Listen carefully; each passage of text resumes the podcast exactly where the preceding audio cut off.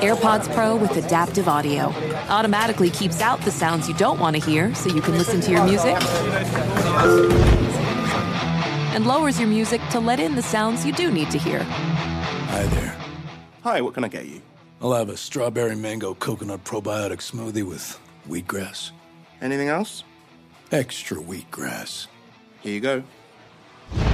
AirPods Pro with adaptive audio. Available on AirPods Pro second generation when enabled. We love to explain quantum physics and the mysteries of the universe, but the mysteries of finance, not so much. Intuit helps you demystify your finances through products from Intuit like TurboTax, Credit Karma, QuickBooks, and MailChimp. Understanding standard deductions or interest rates can be very complicated and tricky with big potential consequences. Intuit is the financial platform that helps everyday people prosper. Intuit has helped 100 million people live their best financial lives. Visit intuit.com, I N T U I T.com to start living yours. Let's get into it. This is Holly Fry from Stuff You Missed in History class. The national sales event is on at your Toyota dealer, making now the perfect time to get a great deal on a dependable new SUV, like an adventure ready RAV4. Available with all wheel drive, your new RAV4 is built for performance on any terrain. Or check out a stylish and comfortable Highlander with seating for up to eight passengers and available panoramic moonroof. You can sit back and enjoy the wide open views with the whole family. Check out more national sales event deals when you visit buyatoyota.com. Toyota. Let's go places.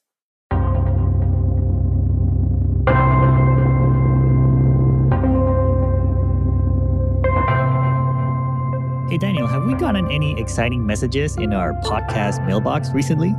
Oh, yeah. I got to say, it's kind of refreshing because now the questions in the inbox are mostly back to asking science questions. Back to asking science questions? What do you mean? Have they not always been about science? Well, you know, until a couple weeks ago, most of the questions were asking something else. Here's an example. Hi, Daniel and Jorge. This is Oliver, and I have a very important question about the universe. Where is Jorge? Thanks. I love your show. oh, that's so cute. Thanks, thanks for the concern, Oliver. uh, but do you prefer science questions, Daniel? Science questions have answers. You know, science questions are something I'm supposed to be an expert about. Where Jorge is, nobody knows.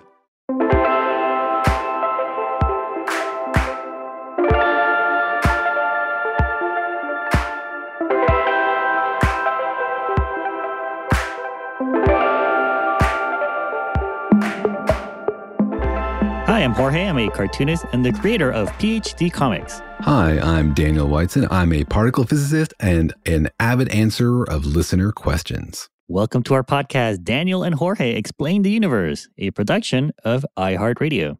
Yeah, this is our podcast where we talk about the great, big, unknown questions of the universe. What's going on out there? And often we deal with the questions at the forefront of science. What are scientists thinking? What are they trying to figure out? Zooming you all around the universe to take you to the forefront of science and explain it to you. But sometimes we also like to answer questions not just in the minds of scientists, but in the minds of everybody out there. Sometimes I bet some of the great questions in science come from just regular people wondering about this kind of stuff. Hey, scientists are regular people. Are you suggesting we're not? What? What? you think I put on that lab coat and all of a sudden I become somebody else? Yeah, you become irregular.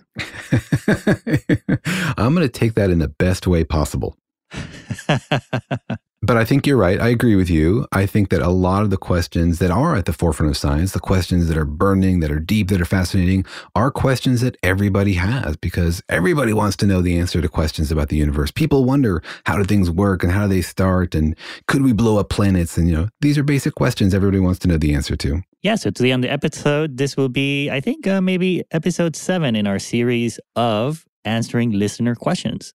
So today we have some really interesting questions here about what happens when black holes are born and wh- whether or not we can build something out of a 1976 movie.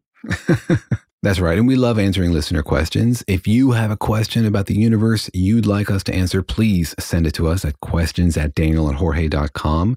We write back to every email, hopefully with an insightful answer. And sometimes we even feature those questions here on the podcast. Yeah, we answer everything except where I am. That, that one. oh, no, I write back and I just say, I don't know. I just work with this guy in, in like three different projects. How would I know? yeah, that's basically it. Yeah. So today on the podcast, we'll be answering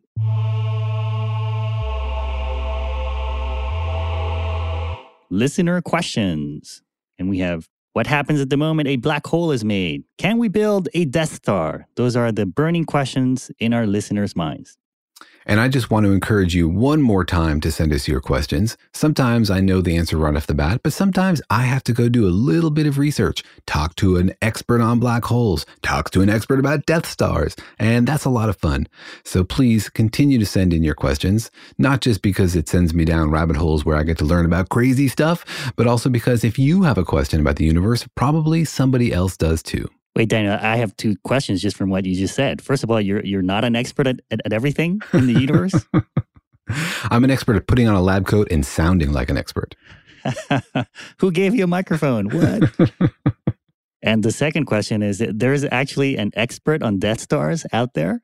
In your department or in in in some university? Yes, absolutely. They're experts in astro industry. You know, you're going to build something oh. really big. You're not going to assemble it on the surface of the earth. You're going to have to build it in space. And surprisingly, people have thought about that. Astro engineering. Yeah, astro engineering. Can you study that in, in college? or can I study that in college? Uh, not today, not tomorrow, but coming soon to a rebel planet near you. Or maybe we should take a page from our president and just call it a space engineer, Space Force engineering. You guys spend so much time wondering if you could build a Death Star, you never thought to ask if you should. Yeah, but we love getting questions from listeners. And so today, uh, the first question we have is from Glenn, who is from Cape Town, South Africa. And Glenn has a pretty interesting question, which I, I, don't think we've ever covered here, right? No, we certainly have not. We've talked a lot about black holes, but we've never really asked or answered this specific question. Yeah. So, and um, it's a pretty cool question. And so here's Glenn from Cape Town, South Africa. Hi, Daniel and Jorge. This is Glenn Edwards, and I'm from Cape Town, South Africa. I'm pretty interested in all things space related, and I've been really enjoying your podcasts. I've heard a lot of different discussions about black holes, so I have a very basic understanding about the factors that lead up to its formation. One thing, however, that I've never heard about is the actual mechanics of the moment a black hole begins when an extremely dense cosmic object collapses into a black hole, is this an instantaneous event or something that happens over cosmic timeframes? If you were observing this object at the moment of collapse, would it suddenly go out like a light? Have any black hole formations ever been observed? Would anything within the Schwarzschild radius suddenly disappear? Uh, that's a lot to unpack, but I'm looking forward to hearing your entertaining answers. All right. Basically, I think the question is what does a baby black hole look like? Or or maybe is it is more like a birds and the bees question about black hole? yeah, I think he wants to see the, the black hole pop out. He's curious about that transition from not black hole to black hole. What does that look like? How does it happen? This kind of stuff. Yeah, because you know we have sort of pictures now of what a black hole, an adult black hole, looks like, but we don't know kind of like the process of making a black hole. Yeah, really a fascinating question. How does that happen? How fast does it happen? What would it look like if you were there watching? Um, this really goes to the heart of what it's like to be a black hole and how the black hole is made. So I thought this was a really fascinating question and I actually went down and spent like an hour talking to an expert in my department, Aaron Barth, uh, who's an expert in black holes, supermassive and not supermassive, about exactly what this would look like. Super fun. Thank you, Glenn, for this excellent question. That's the question. And it's like if you were out in space watching the birth of a black hole, what would you see? Would you would you even survive the experience? I guess is, is my main question.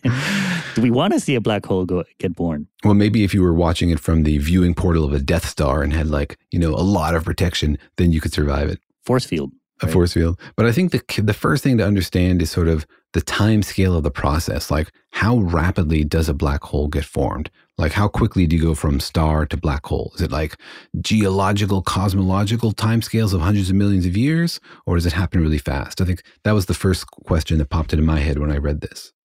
Uh, my question is, um, what, what, remind me what a black hole is, or, or, like what's a technical definition so that we know at what point it, it is a black hole. Right. Good point.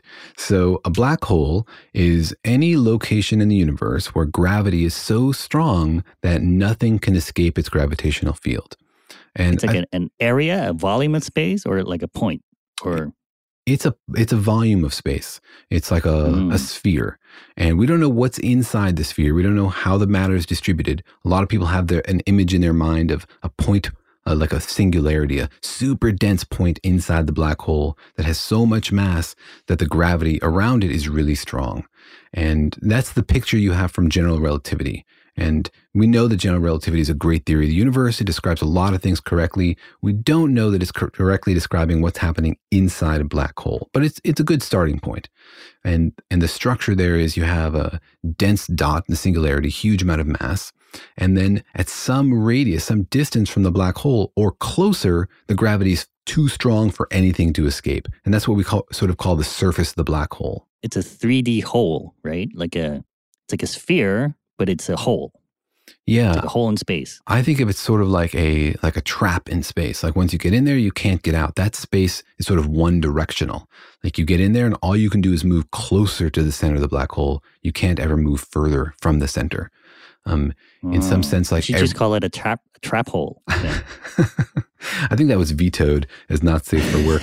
yeah. Um, and one useful thing to remember is that it's not like gravity is pulling on photons and slowing them down, but eventually they will escape. They cannot escape. And not just because gravity is so strong, but because gravity's actually bent the space. You know, there's, there's no path outside the black hole. Like every direction you move, if you're inside the black hole, takes you closer because space is bent in a really weird way inside the black hole. So it's not like it, it grabs things and holds them with some force. It's like it's like it's really kind of like a pocket in space. It's like a hole in space itself. Like you once you go in there, you're trapped in, in its in your own little space. That's right. And it's not like quicksand, right? Where it's just like slows you down and it's hard to climb out. But if you try really, really hard or whatever, um, there's just no way to do it. And so it's like a trap. It's like a hole in space. And, and the point I wanted to make earlier was that we know this surface exists. We know that black holes are real and that there's this event horizon, the surface beyond which if you pass, you can never escape. But we don't know what's going on inside there because we don't really know if general relativity is correct at these really, really strong gravitational fields. And quantum mechanics says it's probably wrong, but we've never looked inside a black hole, so we can't quite tell. But it is, um, like you said, it does have sort of a surface or boundary, and so it's a it's a thing.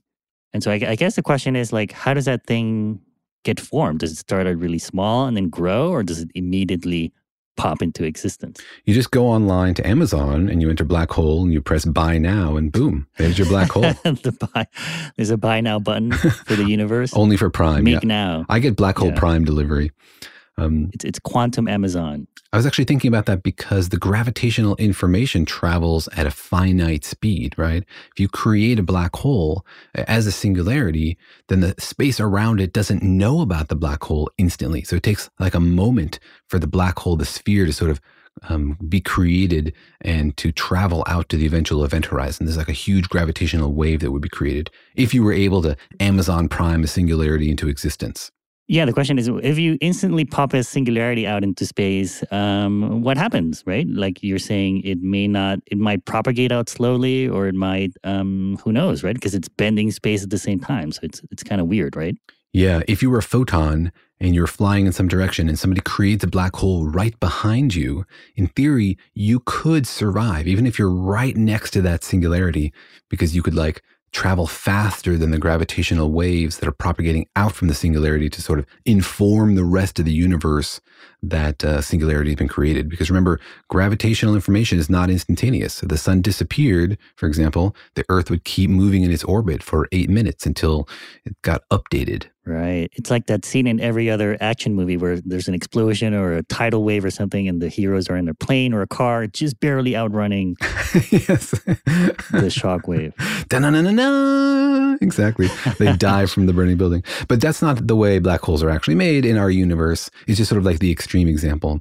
Black holes come from huge masses that already exist. Okay, so let's step through that. How exactly black holes are made and what maybe actually happens when they get made. But first, let's take a quick break. Physicists are famously sticklers for detail, and when it comes to the fine print contracts and hidden fees from wireless providers, I've learned that there's always a catch somewhere. So when I heard that the Mint Mobile wireless plans are just $15 a month when you purchase a three month plan, I thought, where's the catch?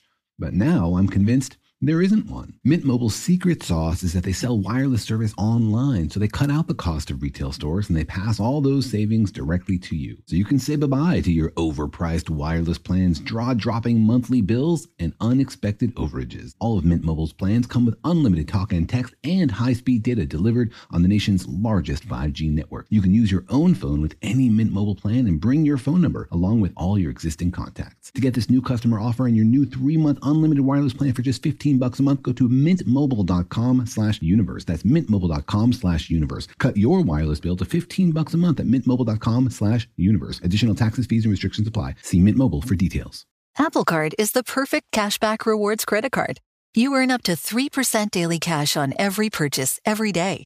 That's 3% on your favorite products at Apple, 2% on all other Apple Card with Apple Pay purchases, and 1% on anything you buy with your titanium Apple Card or virtual card number. Visit apple.co slash card calculator to see how much you can earn. Apple Card issued by Goldman Sachs Bank USA, Salt Lake City branch, subject to credit approval. Terms apply.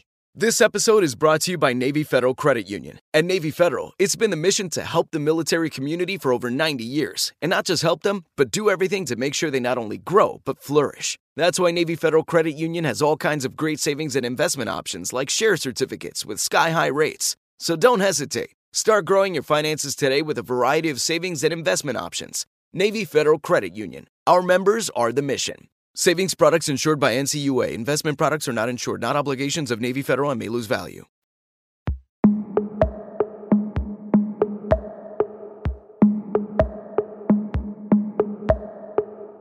Okay, Daniel. So how do I make a black hole? What's the uh, what's the recipe here?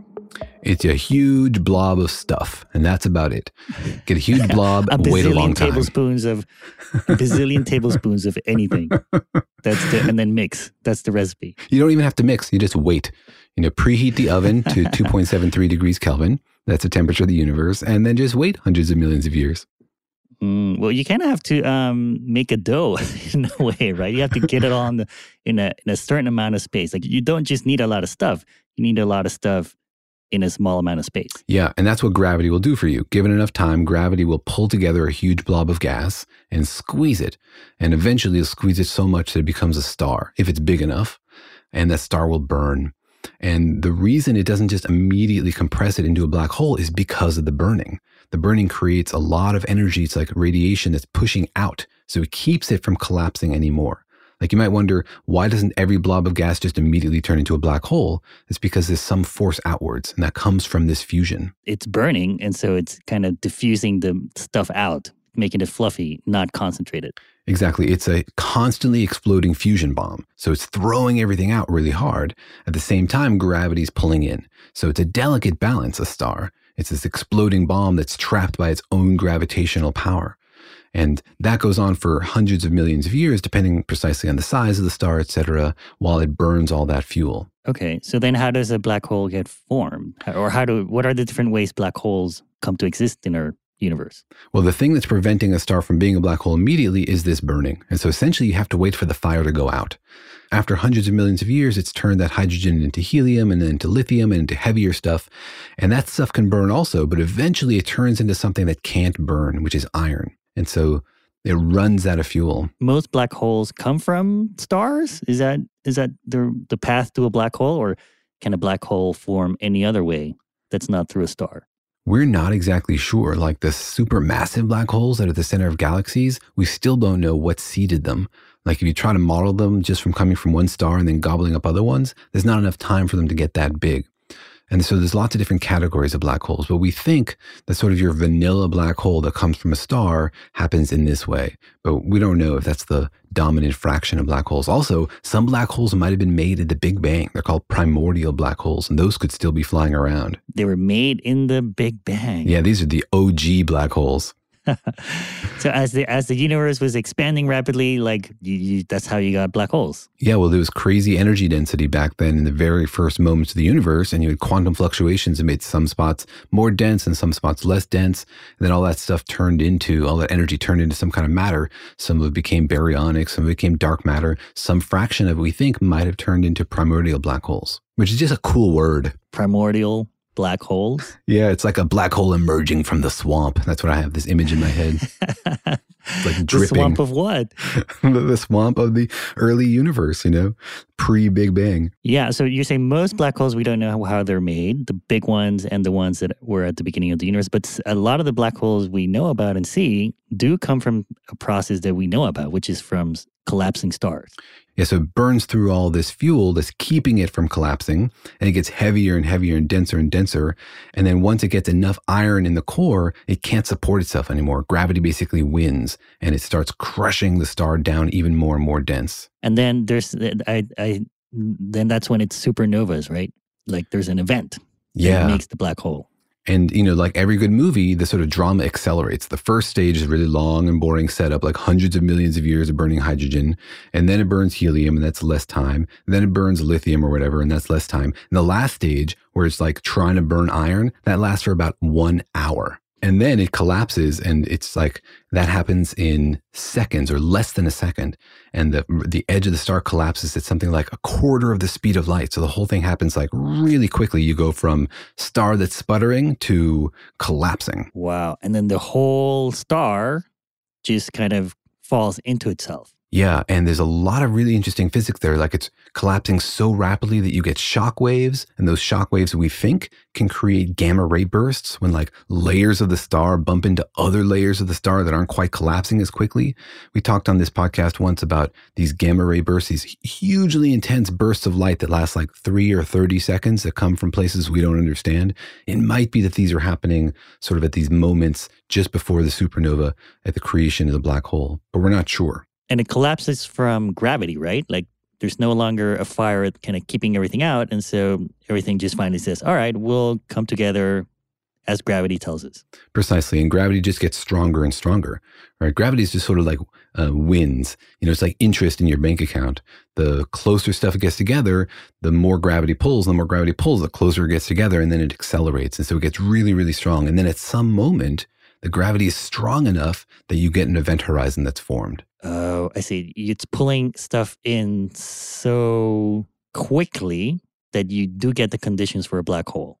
We talked before about like neutron stars, and sometimes a supernova doesn't result in a black hole, right? Sometimes it does. That's right. Sometimes it can come down to another dense state that's stable, like a neutron star. Everything has been squeezed so much that all the protons have absorbed electrons and turned into neutrons. And they've created this state that they can like hold themselves together and resist gravity for like one last more gasp before it turns into a black hole. But sometimes it goes straight to a black hole. Right. And the difference is that just like the rate of how fast it collapsed or what? Most of the difference is the initial amount of stuff. If you have a big enough blob, then I think you get to skip the neutron star step and just go straight to a black hole. The whole thing happens more quickly the more mass you have. And really, it's about density. I think you said once in the podcast, which was cool, that anything can become a black hole if you make it dense enough. And so we're not changing the mass of this initial blob of gas, we're just squeezing it down. At some point, you make it dense enough, then you have more mass and less space, then the gravity becomes strong enough to give you an event horizon. Right. Like you you can be become a black hole. I can become a black hole. Everyone can be a black. We're all OG black holes. I'm not primordial, man. I haven't been around to the Big Bang. I know you feel are- old, but geez. you are Just because you get reading glasses doesn't make you primordial. no, that just make me uh hyper myop- myopic. Um, and then it gets sort of back to this moment we were talking about before when we like Amazon Prime to singularity into existence. Because at some moment there's no event horizon, right? It's just a hot, dense star. And then at some moment there is because there's enough d- stuff there. It's a supernova, and I hit the pause button, and I'm stepping through it super high speed frame by super high speed Mhm, frame, mhm. and I'm seeing it uh, collapse, collapse, collapse. And at some point, I have enough stuff within a certain volume to qualify as a black hole. Precisely. And I think the first moment, the event horizon is essentially minuscule. Is because the densest point is going to be at the very center of this star. And that's the first place it's going to cross that density threshold. And then as it gets gobble stuff up, that event horizon is going to grow. And it's not going to grow at the speed of light because that would that would require all the mass to move into the center instantaneously, but it's going to gobble more stuff and then grow quickly out to its eventual size. Interesting. And we, you know that for sure that the center gets densest first?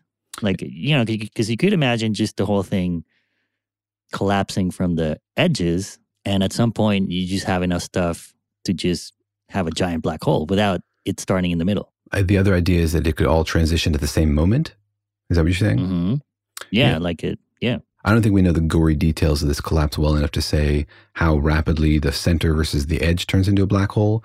But I think it's if it's going to be anything, it's going to be the center first because that's definitely where the strongest gravity is. Okay. Um, it might be that the whole thing happens very quickly. I'm not sure exactly about the, the relative rate of the edge to the center, but it's definitely going to be the center first. Okay. So the, the idea is that maybe, probably what's happening is that the, there's a mini black hole that's born at the middle of this collapsing star. hmm And as more stuff comes into it, it grows. Yeah, and so and remember the threshold we're just we're talking about the definition of the black hole is the where that event horizon is, and that's not like a physical thing. It's not like you can touch it. It's just a place inside of which there's too much gravity to escape, and outside of which there isn't.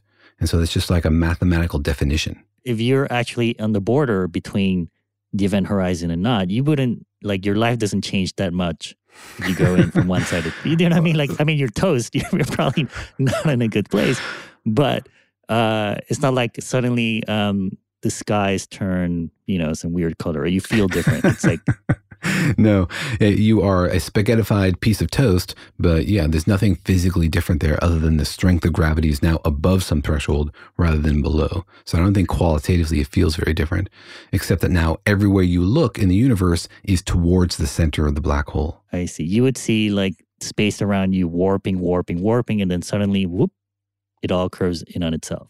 Yeah, precisely. And then every direction you look would be in towards the inside of the black hole. So everything that's outside the black hole would be shrinking down eventually to a dot and then disappear. And then everywhere you look would be inside the black hole. There's no direction you can go that's outside the black hole.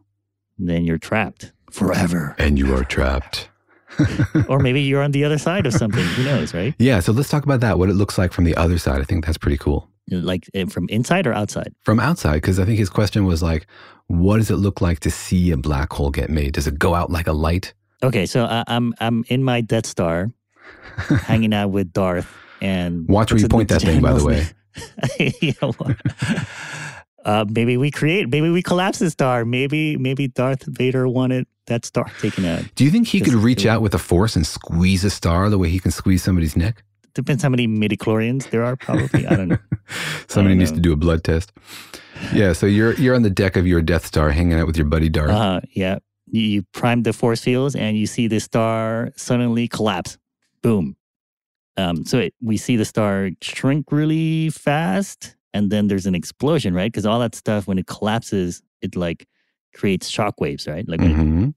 Uh-huh, Mhm. yeah. Yeah, because not all the stuff falls in, right? Some of it gets thrown out, and you get this gamma ray burst, and you get neutrinos, and you get huge flash of light.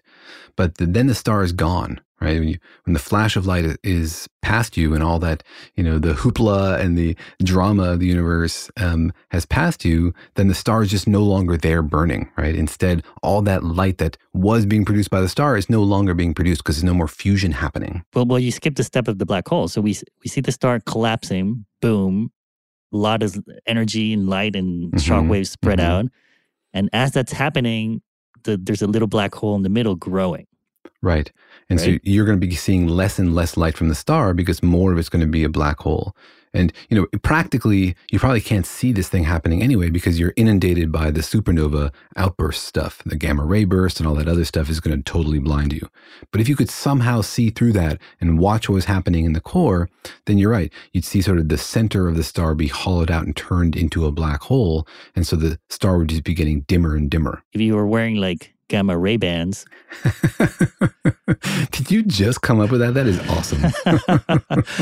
uh, some special gamma ray bands that block the ga- you would see the star in the middle, like you would see this little black dot just grow into a black circle. Right. Well, you wouldn't see the dot. It'd be the center of the star. So you'd be looking at the surface of the star, which would be, you know, collapsing and doing its thing and maybe still burning and emitting light, but it'd be eaten up from the inside, probably. And so you'd be seeing the star get dimmer and dimmer because it's no longer supported by fusion in the inside. Oh man, you're saying a black hole eats the star from the inside. Yeah. It's like one of those tarantula wasps. Oh man. Now I think we need to switch to a different sci-fi movie. Now we're in like an alien. That's right. And um, and so the star basically just goes out, right? All that stuff that was burning, that was producing light, stops and is now just sort of inside the black hole, no longer producing the light.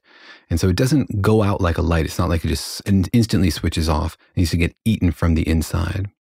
Wow. And and at some point you'll see the black hole um burst out of the star almost or like just kind of grow out of it and that's all you see. Yeah, so I think you would see a, um, a, a, black circle appear sort of suddenly because the entire last surface of the star would get gobbled up by it. But remember, then the black hole is not like surrounded by empty space. It can't eat everything that's around it. It's always going to be surrounded by some amount of stuff that won't fall in because it's rotating too fast to fall in. Oh, I see. It's like a mess. It's like a, it's, a, it's like the center of a tornado. Yeah, precisely. Just the way our solar system has a huge blob near the center of the sun, but not everything fell in, right? The Earth doesn't fall into the center of the sun, even though there's a huge amount of gravity, because the Earth is rotating. In the same way, the stuff around the black hole keeps spinning and eventually falls in, um, but some of it stays there for a long, long time, which is why when you look at that picture of the black hole, you see a glowing ring, which is the stuff at the edge of the black hole that has not fallen in, that's still spinning around it hundreds of millions of years later. Right. Yeah. And think about what just happened. Like a, a huge star just collapsed. And so there's probably, it's probably like a super chaotic environment. You know, there's like stuff that just like swirling around from that crash, right? Yeah, and so probably you're mostly going to be seeing the accretion disk and the stuff swirling around it for a long time because it's a nasty environment. The gravity there, even though it's not black hole levels, is still really, really strong. And that squeezes all that gas and stresses it, and then it radiates. So some of the brightest things in the universe are gas that's right outside the edge of a black hole. And we call those quasars when they're at the center of a galaxy, and they're extraordinarily bright in X ray and invisible light. But I guess the main thing is that it would be pretty instantaneous almost, right? Like maybe you couldn't even see it with the naked eye, which is collapse, boom, suddenly there's a black hole in the middle with all this swirling, uh, you know, gas, burning gas and, and crazy energies swirling around it, right? It would be sort of like boom, right? Precisely. Precisely. The actual transition from star to black hole happens very quickly, probably less than a second. But then it takes a while for it to sort of clean up the scene of the accident, so you can actually see the black hole with your cosmic ray, cosmic gamma ray bands oh, on. You you have to wait for the dust to settle a little bit, and then you see the black hole. Mm-hmm. Precisely. Mm. And then you and Darth Vader cut the umbilical cord, and you're proud parents of a new black hole. That's right. Then you got to give it a name, and then you argue about that, and he probably wins. He's like, Anakin, no, no, we already used that one. I have the feeling Darth Vader wins every marital argument. All right, so that answers Glenn's questions. What happens at the moment a black hole is made? Uh, a lot of stuff and a lot very quickly, it seems to be the answer. It's a huge, cosmic, beautiful mess. All right, so that answers that question. And we'll get now into Josh's question about building a Death Star. But first, let's take a quick break. This episode is brought to you by Navy Federal Credit Union. At Navy Federal, it's been the mission to help the military community for over 90 years. And not just help them, but do everything to make sure they not only grow, but flourish. That's why Navy Federal Credit Union has all kinds of great savings and investment options like share certificates with sky high rates. So don't hesitate. Start growing your finances today with a variety of savings and investment options. Navy Federal Credit Union. Our members are the mission. Savings products insured by NCUA. Investment products are not insured, not obligations of Navy Federal and may lose value. Apple Card is the perfect cashback rewards credit card. You earn up to 3% daily cash on every purchase every day. That's 3% on your favorite products at Apple, 2% on all other Apple Card with Apple Pay purchases, and 1% on anything you buy with your titanium Apple Card or virtual card number. Visit apple.co slash card calculator to see how much you can earn. Apple Card issued by Goldman Sachs Bank USA, Salt Lake City branch. Subject to credit approval. Terms apply. Did you know that most salads travel over 2,000 miles to reach your plate? But not with 80 Acres Farms. Their crisp salad greens and herbs are food less traveled, going from farm to store in days, not weeks. They stay fresher for longer in your fridge. My salad lasts all week long, which means less food waste and easy meal planning. Oh, and did I mention there's no need to wash these greens? because 80 Acres Farms uses zero pesticides. Visit 80acresfarms.com to learn more and find their salads and salad kits at your local Harris Teeter.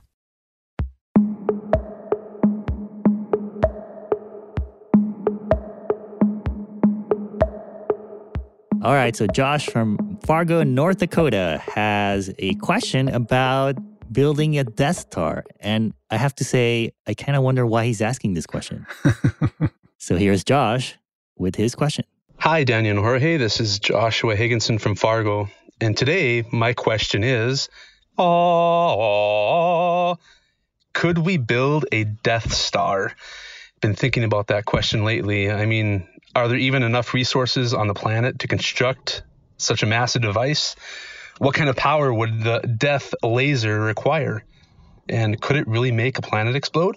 Oh man, I love how he has music. He added music to his question. yeah, Josh is pretty awesome. I don't think Josh deserves having you impugn his intentions. what do you mean? I think we should just assume. I don't know Josh, but he sounds awesome, and I think we should assume that his curiosity comes from the same place that all the questions come from, which is just a desire to know. I don't think Josh is out there wanting to build a Death Star so he can blow up innocent planets, right, Josh? Um, that depends on what his last name is. Maybe it's Josh Skywalker, and we should be worried a little bit. What do you think about uh, you know whether the Constitution protects people's rights to build their own Death Star? Is that a well-regulated militia? the right to bear giant satellite um, spacefaring death rays. Hey, how else are you going to protect against a tyrannical government? Right? Good guys with Death Stars. That's the answer. What would have happened if the Rebel Alliance had their own Death Star? yeah, some people had a Death Star in their pockets. Um, so yes, that's an interesting question, and we're going to assume he's just curious. He doesn't actually want to build one for some reason. Um, I guess th- it's a pretty interesting question. I guess it's like, is it even physically possible to build one, and maybe even have a one exist? I guess is, is the question, right? Yeah, and it's a great question, and it comes in a long tradition of wonderful inspiration for new technology from science fiction. You know, our science fiction authors are always imagining what the future will be like, how humans will live, and what kind of new gizmos they might invent. And then scientists do this. They say, huh, that does seem cool. Could I make that? And so this is a wonderful long tradition of following up on the ideas of science fiction authors. And for those of you who have not seen Star Wars, which I don't know if it's possible, but in case, I've, I've met a lot of people who haven't seen Star Wars, to be honest. I'm pretty um, sure the Venn diagram of people who listen to this podcast and people who've seen Star Wars has a lot of overlap. Well, for the occasional outlier, the Death Star in Star Wars was a giant. It's a it was a giant sphere, uh, man-made, not a moon. Uh, about this, right? Not a moon, but about the size of a moon. That was actually like a giant space station, right? Was made entirely out of metal. Mm-hmm that you can see, and it had a giant death ray. It certainly did, capable of destroying planets. And so I guess the question is, could you even build such a thing? Wouldn't would it be hard to make? Could you know, would it collapse on its own? How how could you build it? How would you fly it around? Wouldn't it just get sucked into the orbit of other things? Mm-hmm. And so that's the that's what we'll that's what we'll be hopefully answering today. And it's a question apparently a lot of people have. Apparently, uh, a lot of people asked Obama to build one. Yeah, you can write these petitions to the White House. They're on the website. And any petition that got more than 25,000 people to sign on, the White House had to officially respond to the petition. And so in 2012, 25,000 people asked President Obama to build a Death Star. Not like, hey, could you, but like, we want you to do this. This should be a policy priority the peoples, the peoples on the internet want a Death Star. That's how do you right. know how, uh, how, how many of those were actually Russian bots? Mm. do you think the Russians want Obama to build a Death Star? I don't think so. well, we have a space force, so you know we're not that far from a Death Star. And uh, so, of course, the Obama White House did respond as required by law, and they rejected this petition for, I think, a pretty good reason. Yeah, that's pretty awesome. They said that the such a Death Star would have a fundamental design flaw because it can be destroyed by a single small spacecraft. That's piloted right. by uh, one farmer from the desert. so send it back to the drawing board. Give me an impregnable Death Star. That one they would build, right? Although, if you think about it, they did it. They did it twice, right? In Star Wars, it's like the first one got destroyed by a single spacecraft. They built another one. They didn't change the design. It was still vulnerable to a single spacecraft. That's the problem with big government, you know. Not very agile. Not very agile. But you know, say you wanted to build this thing, and in the movies, yeah. you notice they don't build it on on a planet, right? They build it in space itself. They have these awesome scenes where you can see the construction partway through in one of the movies. Well, I think there's several questions here. Is like, how would you build it? Is it even physically possible for it to exist? And also, that laser. Can we build a laser like that? and also, can we wear cool helmets like those guys wear who activate the laser? I think that's the only part that you can do, actually, to cut the whole question short, is uh, wear those cool helmets. But it's a uh, it's pretty awesome question to think: Can you build something that big? And there's a lot of limitations there. One is just like, can you find enough stuff? You know what? You want to build something the mm. size of the moon? The moon is big. You know, the moon is like 25 times all the mass of all the asteroids in the asteroid belt. It's enormous. 25 times. Wow. But it's solid. The moon is solid, but this Death Star, you know, had hallways and trash compactor rooms and, you know, hangars.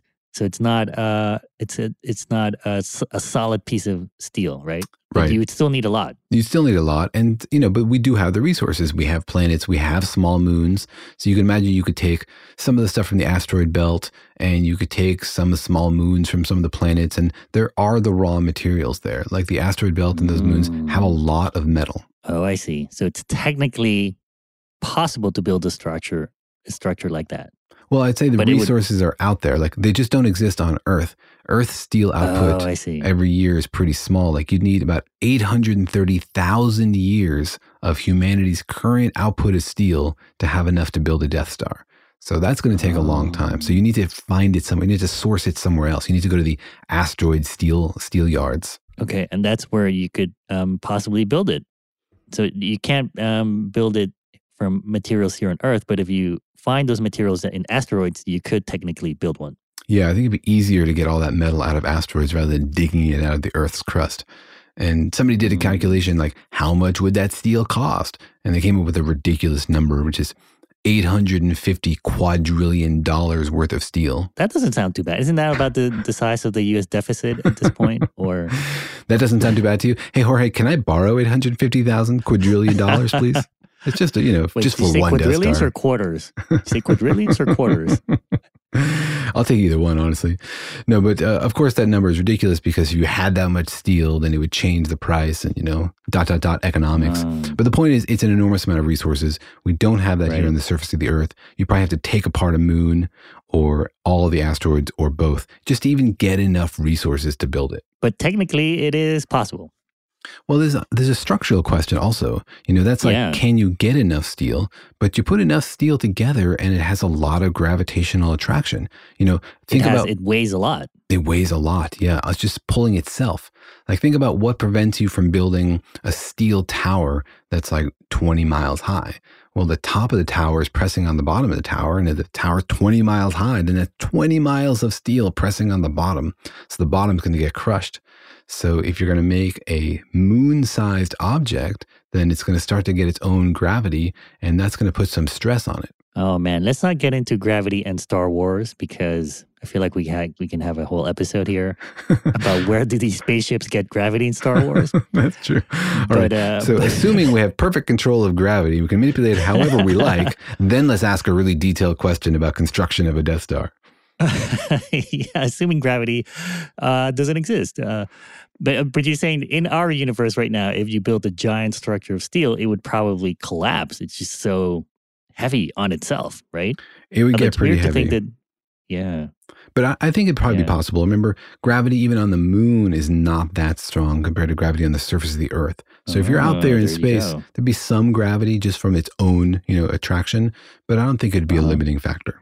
Oh, I see. You could maybe like, um, oh, I see. Like a steel tower on Earth would collapse because it's on Earth, but a steel tower out in space wouldn't feel the same gravity to collapse. Yeah, you'd need need to make this Death Star be really enormous before the gravitational forces would play a significant role. It'd have to have, mm. you know, mass more than the moon in order to have significant gravity. Well, that's when you would really lean on your astro engineers.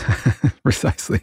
Precisely. And maybe they come up with a better material. You know, maybe steel is not the material of choice for building your, you know, intergalactic death bomb Maybe you want it out of a different material. Yeah, aluminum or something else. I'm not sure. All right. Well, then um, it seems like it's plausible. There are resources out there, and and there might be a, a good way to engineer a structure like that. But then I guess the question is, can can I make that laser, the cool green laser that can destroy a planet?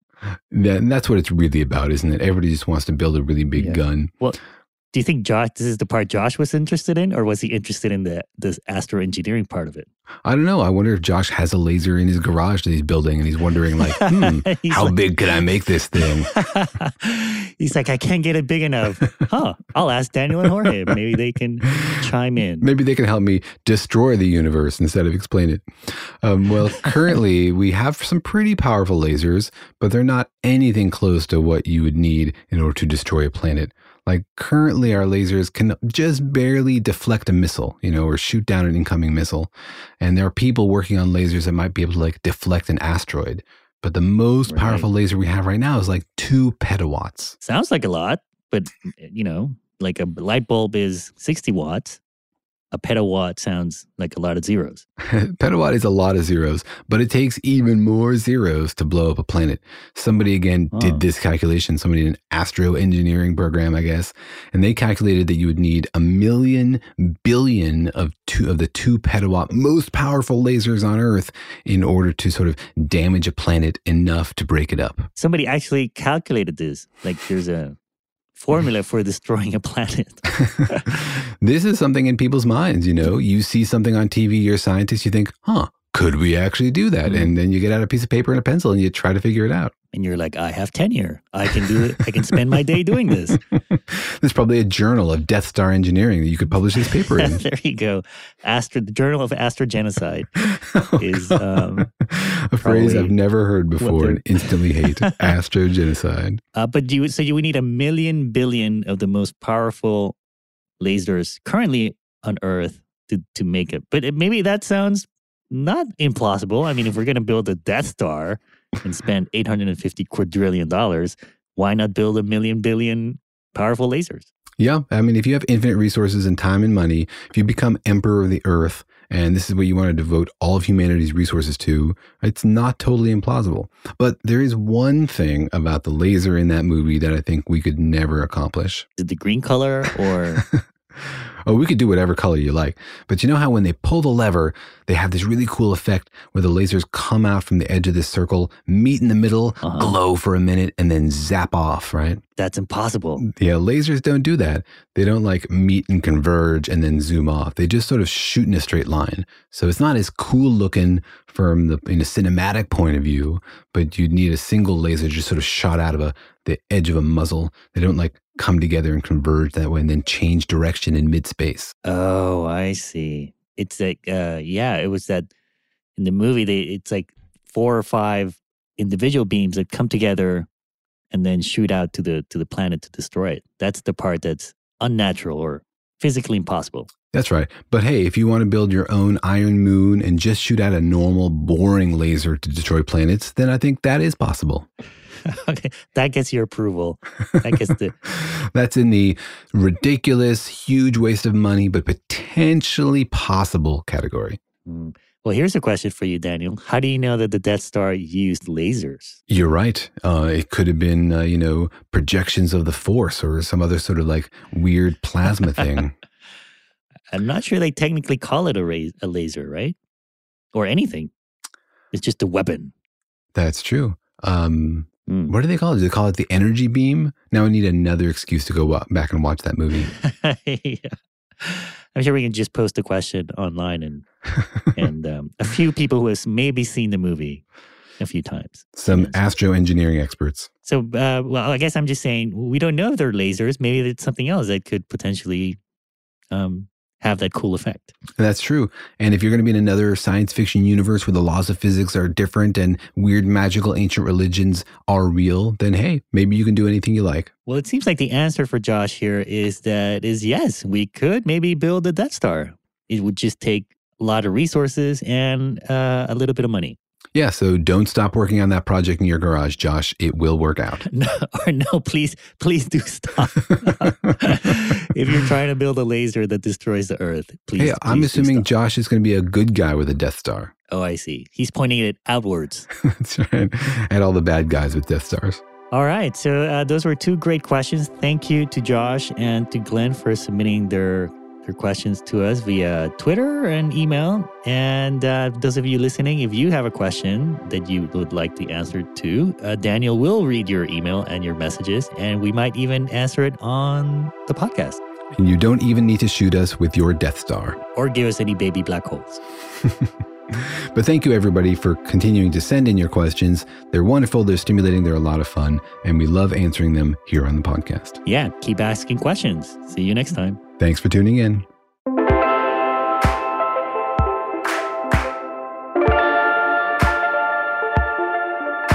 If you still have a question after listening to all these explanations, please drop us a line. We'd love to hear from you. You can find us at Facebook, Twitter, and Instagram at Daniel and Jorge, that's one word, or email us at feedback at danielandjorge.com. Thanks for listening, and remember that Daniel and Jorge Explain the Universe is a production of iHeartRadio. For more podcasts from iHeartRadio, visit the iHeartRadio app, Apple Podcasts, or wherever you listen to your favorite shows.